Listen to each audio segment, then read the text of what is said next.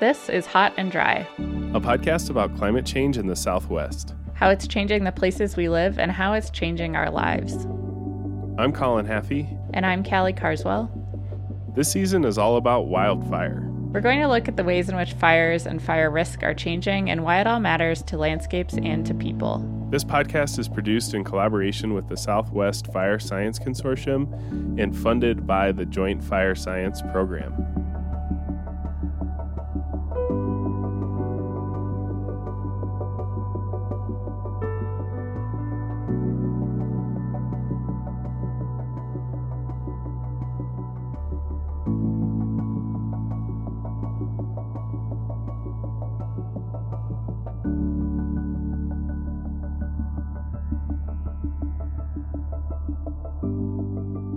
So, today, Colin, we're going to talk about the wildland urban interface, which we will henceforth refer to as the WUI. As the WUI, one of the few halfway decent acronyms in the field. it actually means, it actually, wildland urban interface and WUI actually are equally as confusing. It's like, and a lot of times you get into these situations where it's like, oh, you know, explain acronyms to, to folks who are new. And you're like, oh, well, we've got this thing. It's called the WUI. And then you say, oh, that means the Wildland Urban Interface. And they're like, well, what the hell is the Wildland Urban Interface? So, what the hell is it, Colin? Oh, well, I mean, basically, it's like, it's like, uh, we would describe the WUI growing up in like, growing up in Iowa growing up in Iowa, we would call the WUI like the country. like the country would be the right. WUI, where like you know, you look across and you're in cornfields or prairie or something like that. And you know, out west, it's a little bit um, it's a little bit more complicated than that. But I think typically people think about the WUI as places where you know you've got trees in your yard, and across the fence might be you know Forest Service or BLM land, you know, some public land, and you have a little bit more wide open spaces. But I think in the last couple years, at least, the definition of WUI has really started to change. And what we're seeing, you know, at least in the way that that we operate with this definition of WUI is that people are really thinking about the WUI in the last couple years as being, you know, broadening out into more of the community and, and really being any place um, within like I think it's like a mile of um, some burnable material. So I think we've seen like in the fires in California and, and other places that essentially entire towns, you know, downtown shopping centers, everything like that can be considered the WUI. Yeah, and for the purposes of this conversation today, we're going to be talking about the WUI in kind of the classic sense. So basically, it's like people living in or near the forest. So this is a place where wildlands like forests or grasslands and human communities um, overlap and um, yeah, like you were saying, like the WUI these days can incur can include basically what we think of as urban areas. Uh, but traditionally, we thought of it as more sort of rural or semi rural communities where, yeah, people are living in the woods. And the reason it's important is that the WUI has grown like exponentially in recent years. There are way more people living in these kind of boundary zones than there used to be. I found a statistic from a New York Times story in 2018 that said that there were 12.7 million more houses and 25 million more people living in the WUI in 2010 than in 1990. Wow, that's just uh, wow, that's a that's a staggering number. Yeah, and this is one of the reasons that we're seeing um, so many more sort of super destructive fires. Um, we've seen them especially in places like Colorado and California, um, where you have big wildfires that end up destroying a lot of homes and, in some cases, um, human life as well. Yeah, and just working in the WUI can be really complicated. And so, you know, a prescribed fire, any sort of thinning work that you're doing to restore forests in in the back 40 essentially is is really easy. It's you're away from homes. You're not, you know, taking into account um, the risk of of accidentally lighting somebody's barn on fire or, or, somebody's house on fire. You know, and so I think when you start to do prescribed fire, especially in the WUI, it just adds another layer of complexity that um, gives people more excuse essentially to to back out of it and you know more reasons to be more conservative with how and when they apply the good kind of fire that our forests need. And so it just reduces the sort of the good and healthy window that people can operate in. And ultimately, you know, the risk is that it results in in less good fire and more of these destructive, nasty kind of wildfires. Yeah, and so today we're going to talk to a couple different folks um, who are either living or working in the WUI or both.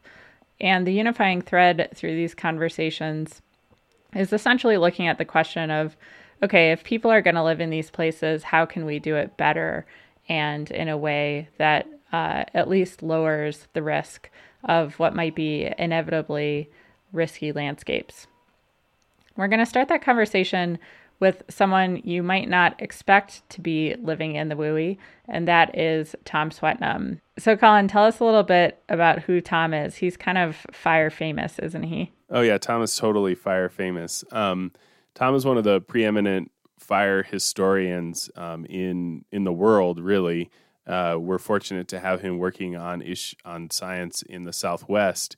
Um, he got his start actually in the Gila in New Mexico, and then moved over into University of Arizona, where he did his master's and his PhD, and then you know had a really long, uh, amazing career at the Laboratory of Tree Ring Research, studying fire history and fire climate relationships there.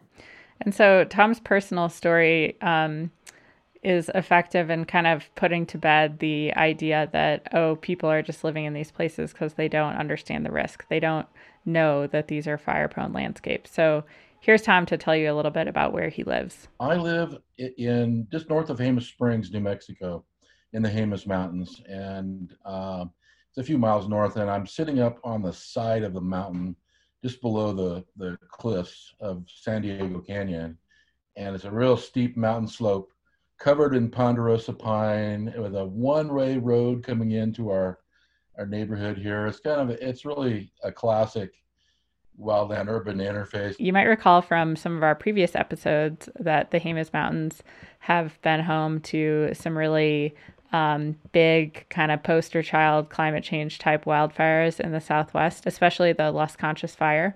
And Tom lives not too far from where that burned. So I had to ask him when you were getting ready to retire and told your colleagues in the fire world where you were moving, did anyone think you were nuts? Yeah, especially people who lived up here who know the Jemez.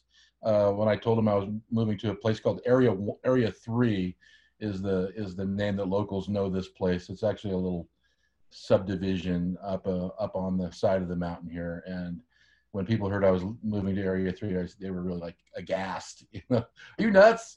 You're moving to prop one of the one of the scariest places in the Jemez for for fire problems and fire risk.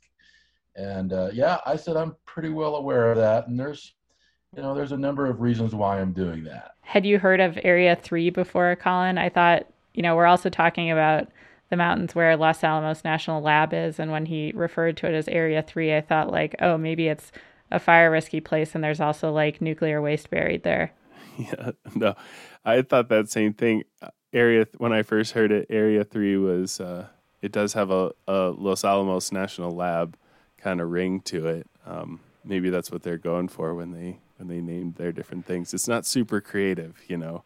Yeah. You expect you expect things in a, an urban planning, you know, in the West to be named like Coyote Court and Sagebrush Way, but.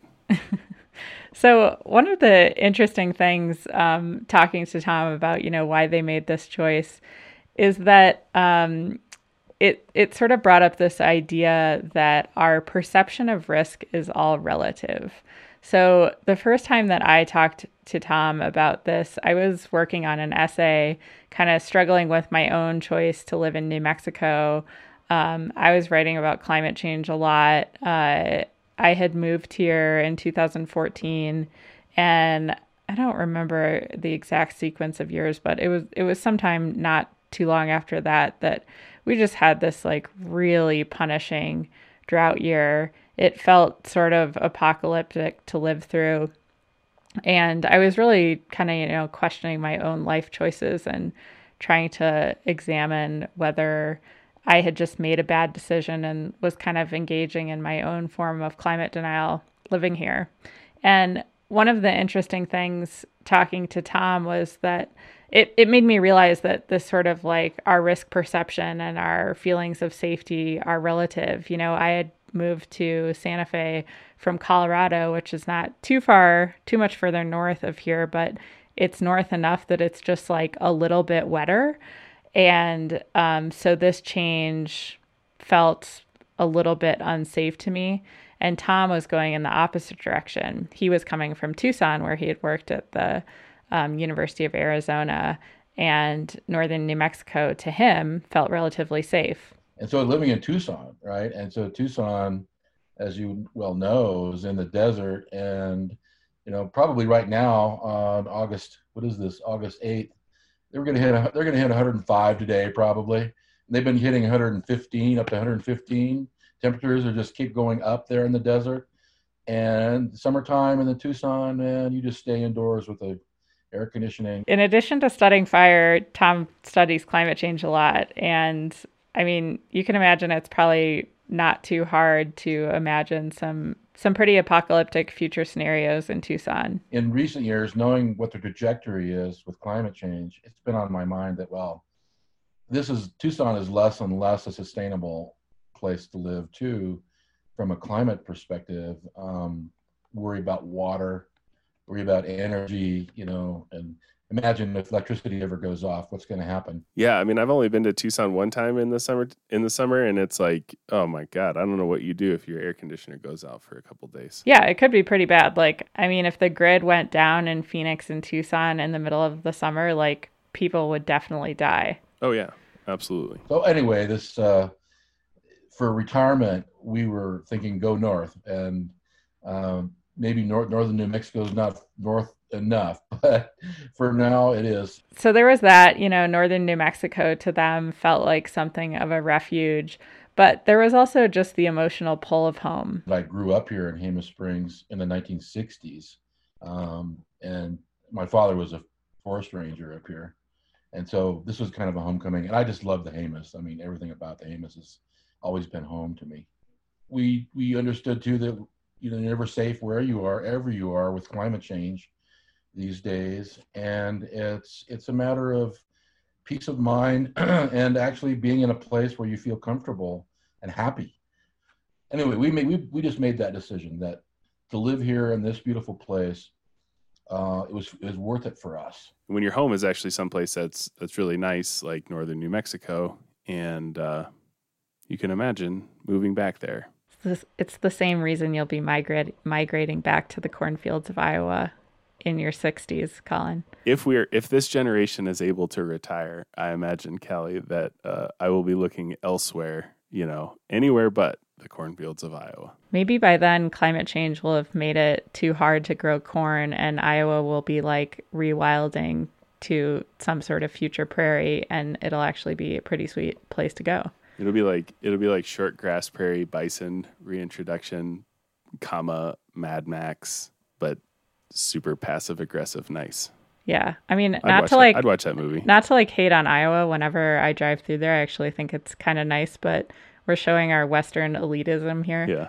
Anyway, getting back on track, here we are in the moment rationalizing our decision to live in New Mexico by hating on the Midwest where we both grew up. So um, let's get back to Tom's own rationalization for his life choices. So after talking to him about this, like there is a way in which you can see that Tom's move makes perfect sense because he's really like spent his entire life's work, you know, thinking about and doing research on these landscapes. And by moving to the Jemez Mountains in retirement, he really gets to um, kind of, I guess, like get out of the clouds of academia on this stuff and really like do the work of living it day to day. And I know that fire is is a dangerous thing, but it's also a good thing. And I know it's possible to live with fire. It is possible to live with fire. And so there's a vision about getting to that point where the forest is much more resilient and less risky and helping helping the forest get to that point.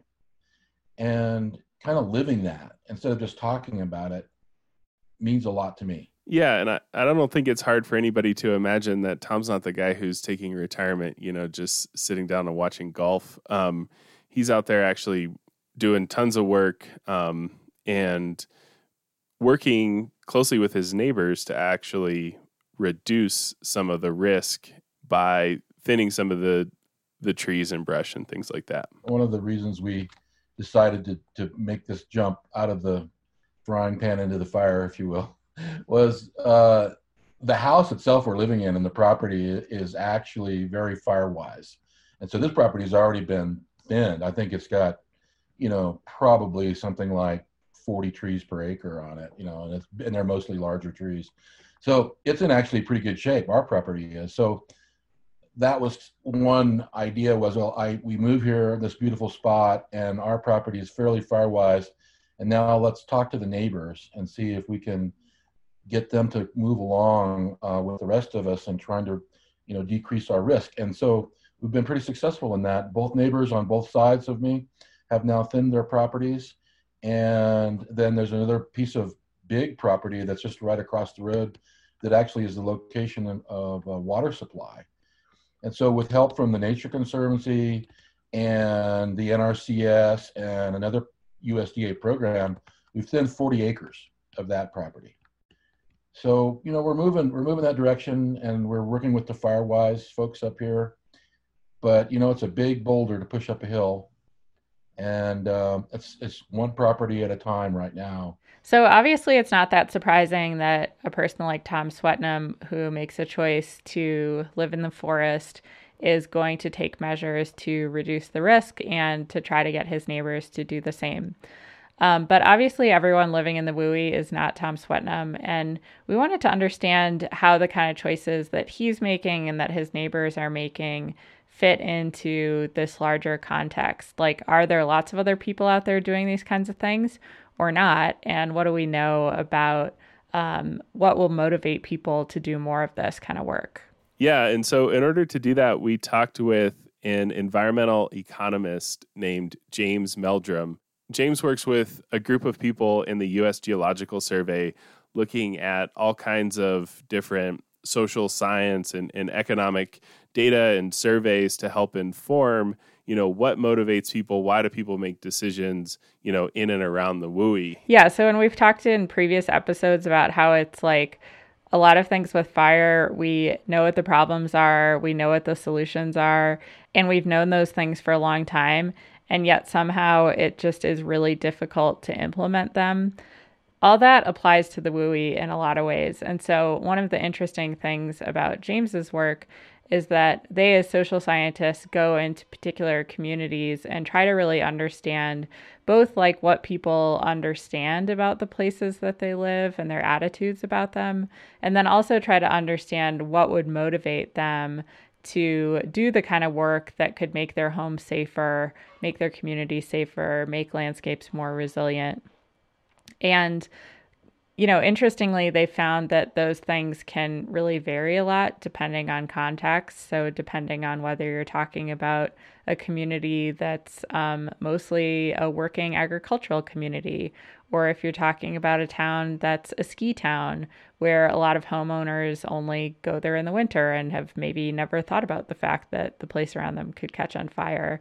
So they go into these places and they kind of take these census like surveys to understand these things. And while they found that a lot is context dependent, they've also found some patterns that have come out of them about what motivates people to take action. Yeah. So, one interesting thing that James told us is that people aren't moving into the landscape completely oblivious of the risk of fire. And so it's actually pretty common that people think that wildfires are a natural part of the balance of ecosystem.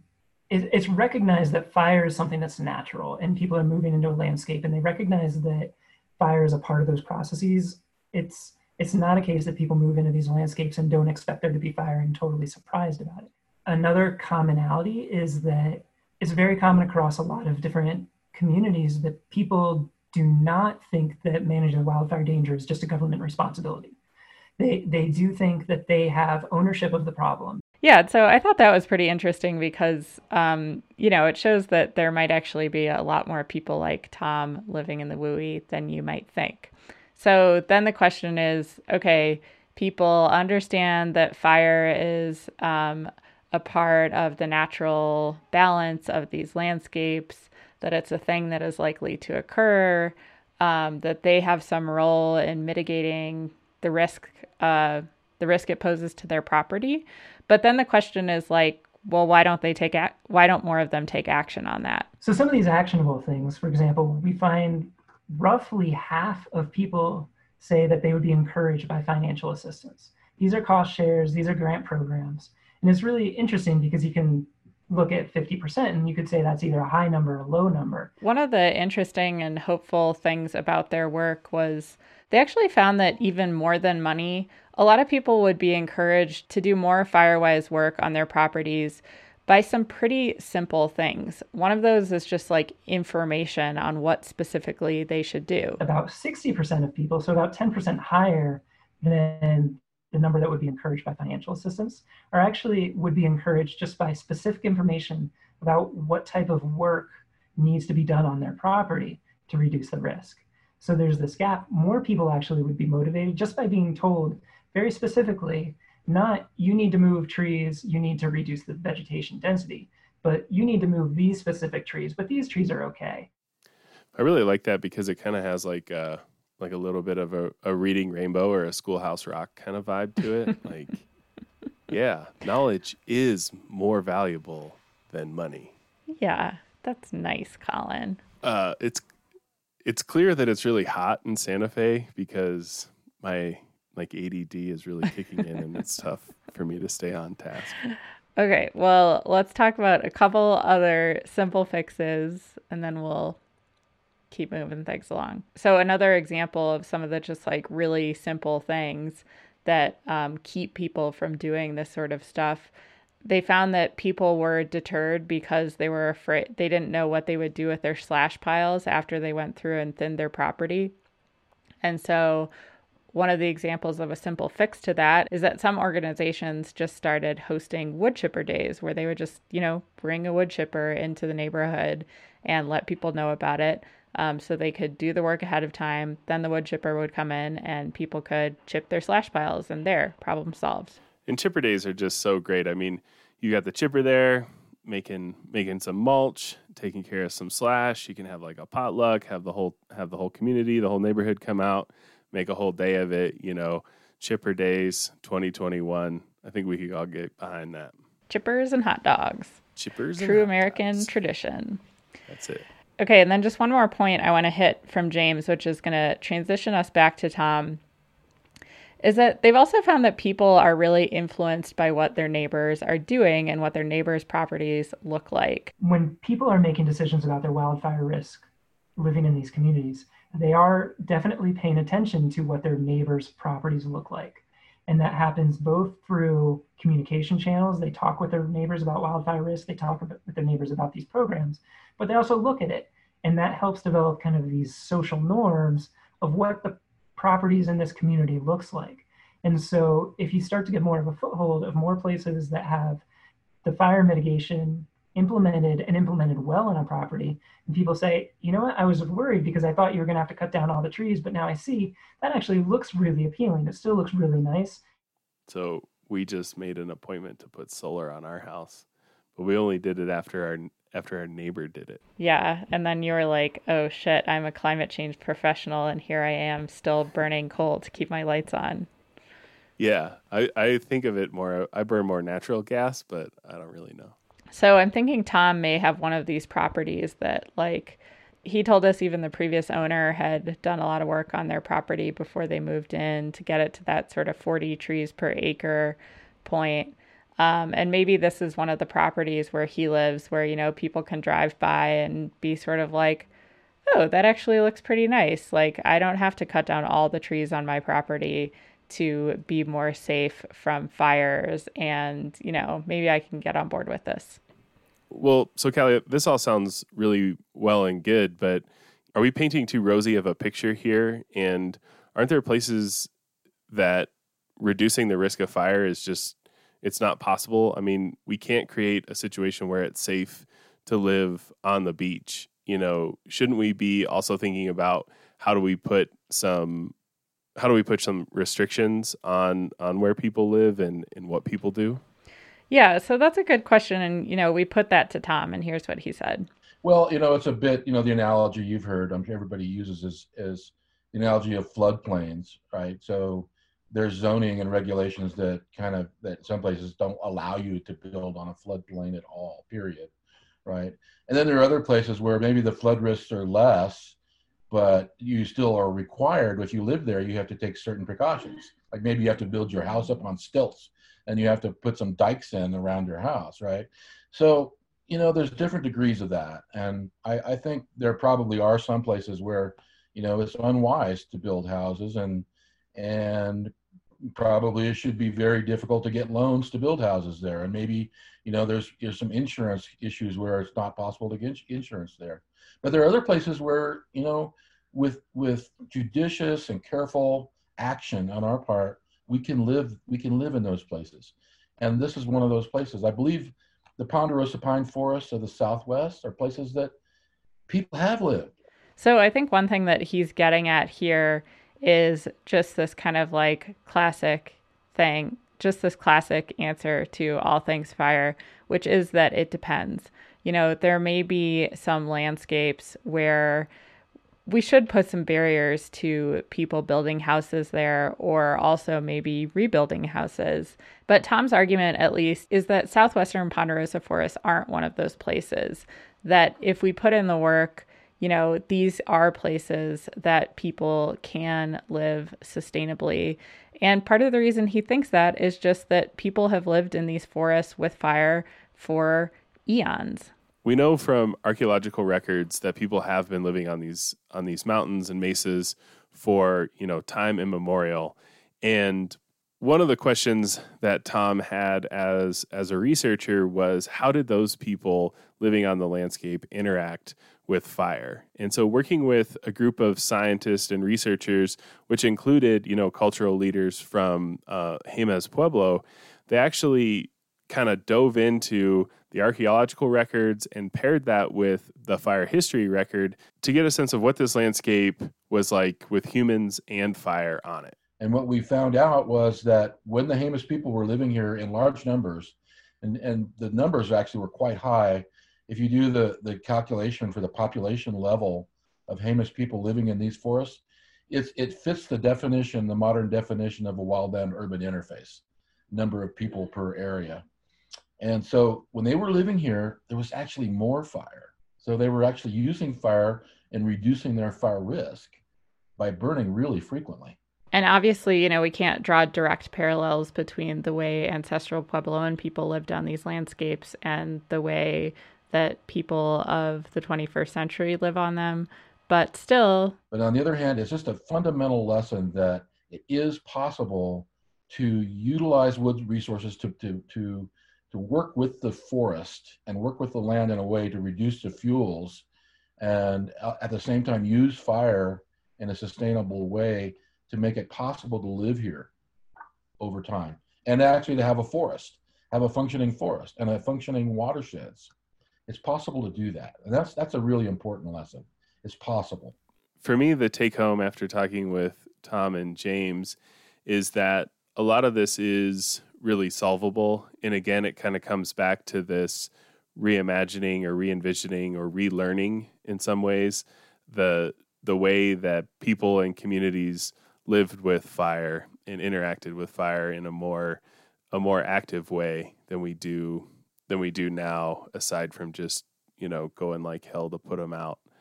The other thing that leaves me with a little bit of hope is that the things that James's research is kind of teasing out is that a lot of these solutions are fairly straightforward and, and pretty simple and just need to be enacted in a place based and place specific way. And, you know, then we can get to scale. We can get to something that's actually meaningful and has a positive impact for both forest and communities in the in the west and southwest.